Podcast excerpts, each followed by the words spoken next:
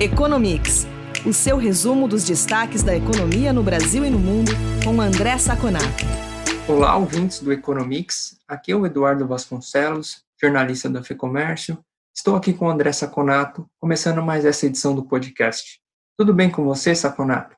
Olá, Edu, tudo bem você? Tudo bem com os nossos ouvintes? Tudo bem comigo. Saconato, a gente tem bastante assunto hoje, é, vamos começar falando sobre a inflação de 2020.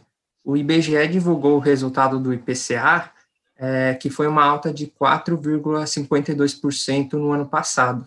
É, ficou acima do centro da meta do Banco Central, que era de 4%, e foi a maior taxa desde 2016. Saconato, como você analisa esse resultado?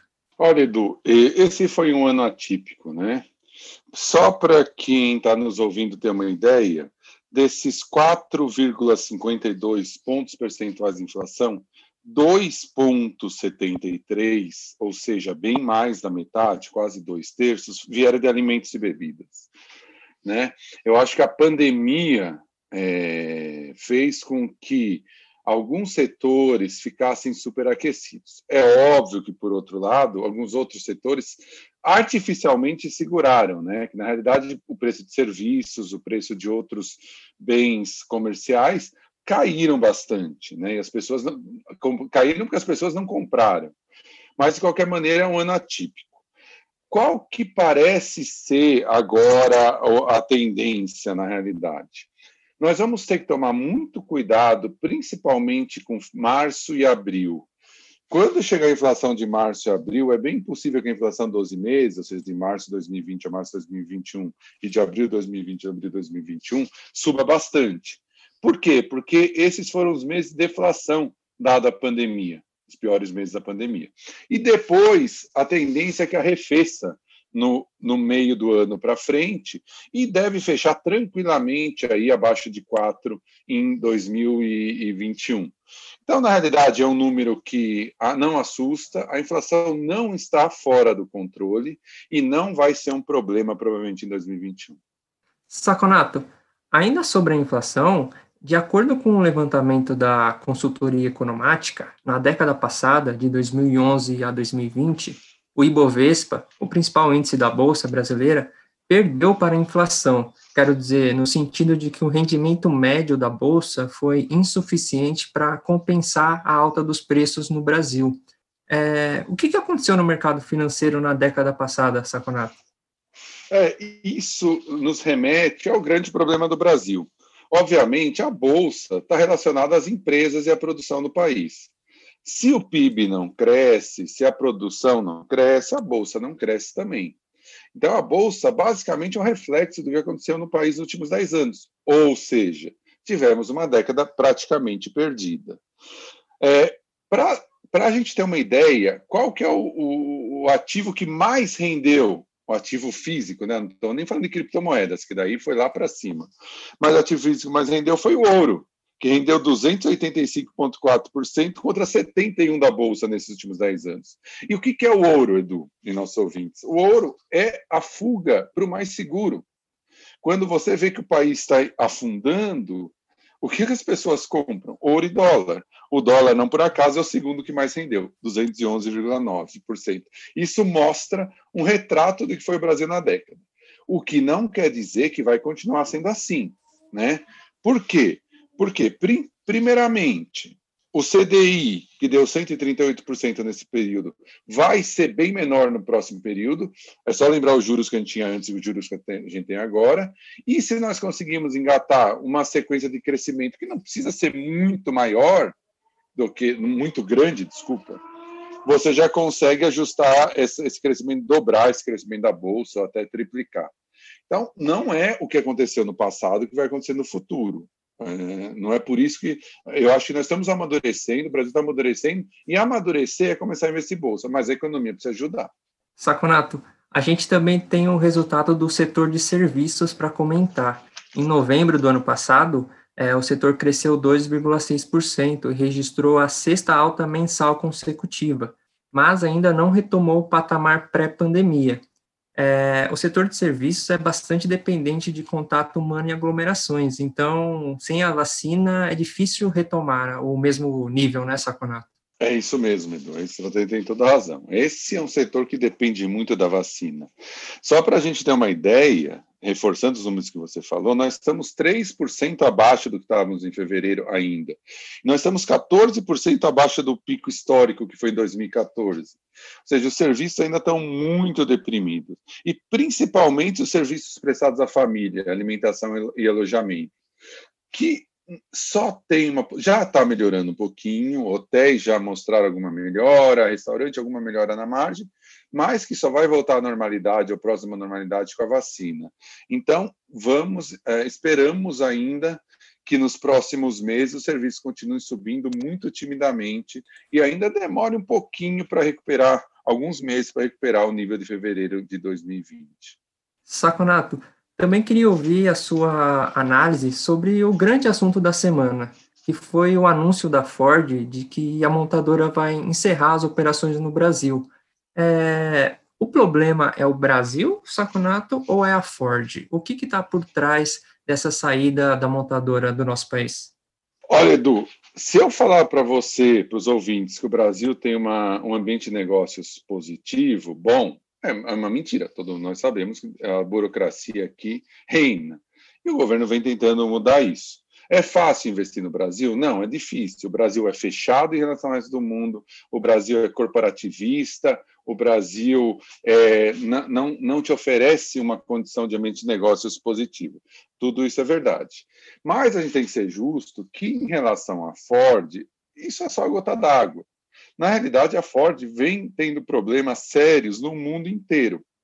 E também, por exemplo, ela não vai fazer no Brasil, vai fazer na Argentina. Eu fui pesquisar a posição dos dois países no ranking do Business. A Argentina está duas posições atrás do Brasil. O Brasil é 124, a Argentina é 126. Então, não parece que a Ford foi buscar o melhor ambiente de negócio. Talvez tenha uma mão de obra mais qualificada, né, alguma coisa, né, essa possibilidade, que, né, de, de, buscar esse tipo de, de vantagem, mas não parece ser isso. O que nós temos que levar em consideração é que esse processo que o Brasil está tendo, que não foi só a Ford que saiu, não, né? Hoje o professor Marcos Lisboa deu uma entrevista, acho no Nexo Jornal, falando que saiu, saiu várias outras saíram, né? Sony, Motorola, etc. Isso é resultado de uma política industrial equivocada feita em governos anteriores, que é, deu incentivos para para as empresas em troca do fechamento do mercado interno. Nós não temos escala, como a China, para empurrar um, um, essas, essas empresas só com o mercado interno. Elas ficaram, só podiam comprar máquinas do mercado interno também. Isso gerou o quê? Gerou que elas ficassem atrasadas tecnologicamente e aí vão para outros países. Então, na realidade, justiça seja feita. A Ford está muito mal no mundo inteiro e ela não foi buscar melhor ambiente de negócio na Argentina, não. Mas isso não isenta o Brasil de problemas passados e presentes. Saconato, não é de hoje que os atuais governos do Brasil e da França trocam rusgas. Nesta semana, o presidente da França, Emmanuel Macron, disse que não é conveniente continuar dependendo da soja brasileira, alegando que a produção está ligada ao desmatamento da Amazônia. E ele disse, inclusive, que a Europa deveria cultivar a sua própria soja. Saconato, como você vê esse atrito entre os dois governos e a França seria capaz de ter uma produção de soja tão eficiente quanto o Brasil? É, eu acho que o Macron faltou na aula de, de macroeconomia 1, né, de microeconomia 1. Porque, na realidade, é, é para que, que a França produzisse soja, ela teria que abrir mão da produção de outros bens que provavelmente têm maior valor adicionado e que ela é muito mais competente em fazer. Isso iria gerar um problema sério para os franceses, que seria muito maior do que o preço da soja brasileira do que essa russa. Né? Esse é um ponto. Na realidade, não tem o mínimo. É, é, é uma ameaça não crível, né? A gente com nossos filhos geralmente faz isso, né? Fala, olha, se você não fizer isso, você vai ficar seis meses sem videogame. Chega daqui três dias, você libera, né? Porque ele já sabe que é uma ameaça não crível, então ele não, ele não reage àquela ameaça como deveria reagir. Então, esse é um primeiro ponto. O segundo ponto, e aí mais sério, é que o Brasil tem que se preparar para um mundo novo. Um mundo novo com Biden é isso daí. Então, assim, ele vai receber pressão do mundo todo para melhorar as condições de preservação da Amazônia e do Pantanal. E se não fizer, não adianta ficar discutindo se é certo ou errado, ou se ideólogo ficar falando que é globalismo, alguma coisa assim, isso é besteira. O que interessa é os países que interessam para a gente estão embarcados nessa. França, Alemanha, Estados Unidos e até a China começou a mostrar alguma preocupação com o meio ambiente, né? Então, ou o governo brasileiro se ajusta, ou a gente vai sofrer. Saconato, seguindo aqui com os assuntos internacionais, na semana que vem o John Biden toma posse como presidente dos Estados Unidos. Mas, enquanto isso, o Congresso avalia a possibilidade de impeachment do Donald Trump. É, eu queria saber se tem acontecido alguma coisa na economia norte-americana ou a política travou tudo por lá. Olha, Edu, tá tudo travado, né? Por exemplo, não sai o tal do pacote de ajuda e não vai sair até o Biden tomar posse, que é agora, né? Faz uh, pouco tempo, próximos dias. É, a gente está vendo os Estados Unidos ficar cada vez mais parecido com o que a gente conhece do Brasil, né? Que as coisas não acontecem porque você tem algum problema político emperrando, né? E eu acho que isso não é muito positivo para os Estados Unidos, não é, você, tá, você tem problema, começando a ter problemas institucionais sérios. Eu acho tudo mais culpa do diretamente do, do, do ex-presidente Donald Trump do que do sistema em si. Mas é uma, uma parte negativa. Enquanto isso não ajusta, né? Enquanto isso não ajusta, é, a gente tem, inclusive, sobre esse, esse, esse fato, um, um dado muito legal para falar. Poxa, tá bom, se fez tudo isso, por exemplo, nos Estados Unidos, se, se revolveu jogou a, o, o, os Estados Unidos numa guerra comercial com a China em 2016, né? Isso fez com que os Estados Unidos melhorasse muito a sua posição no mundo? Não, não é verdade, né? O a, a, a percentual do PIB mundial que os Estados Unidos em 2016 tem agora é praticamente o mesmo.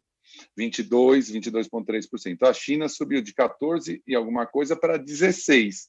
Ou seja, além de tudo isso, parece que a guerra comercial está sendo melhor para a China que os Estados Unidos. Saconato, vamos falar um pouco mais sobre a China? Persiste por lá um desentendimento entre o Partido Comunista e o Jack Ma, o fundador da Ant e do Alibaba. É, do que se trata essa disputa? Está em jogo a relação entre o setor público e o setor privado no gigante asiático, Saconato? Olha, Edu, eu acho que esse é um tema muito importante que está passando meio ao largo do noticiário econômico brasileiro. O Jack Ma, na realidade, ele foi acusado de monopólio, de políticas de monopólio pelo governo chinês. E aí, é como nós já falamos em outro episódio, isso é um absurdo, porque o governo chinês baseia toda a política econômica dele em monopólios. Ele faz que as empresas sejam monopolistas, mais fortes e briguem lá fora. E aí você fala, então, o que, que tem nisso daí? Por que, que, por exemplo, o governo chinês bloqueou o IPO da Ant, né, no mundo e da, da Alibaba, do grupo, que poderia ser o maior maior de todos os tempos, mais de 30 bilhões de dólares é, em IPO. Justamente por isso. Para a gente ter uma ideia, para explicar para o nosso ouvinte, ele, ele tem Asset Under Management, hoje, o grupo do Jack Ma, 180 bilhões de dólares. Ele já chegou no pico, antes do governo chinês implicar com ele, a quase 300 bilhões. Isso fez com que os, os donos de bancos regionais estatais chineses começassem a reclamar com o partido. Por quê? Esse dinheiro estava sendo drenado da população para essa empresa privada em detrimento dos bancos estatais. E isso foi, é muito sensível para a China. A China ela deixa o setor privado crescer até que ele seja direcionado para um plano maior de crescimento do país. Quando isso começa a destoar, eles começam a ficar nervosos. Isso é muito importante para os próximos anos para a gente analisar a China. Por quê? Para a China passar para a próxima fase tecnológica de semicondutores, ela vai precisar do setor privado, e do setor privado forte. Não vai dar para ser o setor privado que só dá suporte para o objetivo comum do partido. Isso vai ter que acontecer. Esse embrólio mostra que o governo chinês tem muito problema de lidar com isso. E isso sim pode frear fortemente o crescimento chinês no médio prazo. No curto prazo, eles conseguem empurrar com a barriga, porque o mercado interno deles é muito grande. Mas quando tiver que brigar tecnologicamente com gigantes do mundo, eles podem vir a ter muito problema. Saconato, é isso por essa semana. Obrigado pela entrevista. A gente volta a se falar na semana que vem em mais uma edição do Economics. Obrigado, Edu. Obrigado aos ouvintes e até a próxima semana.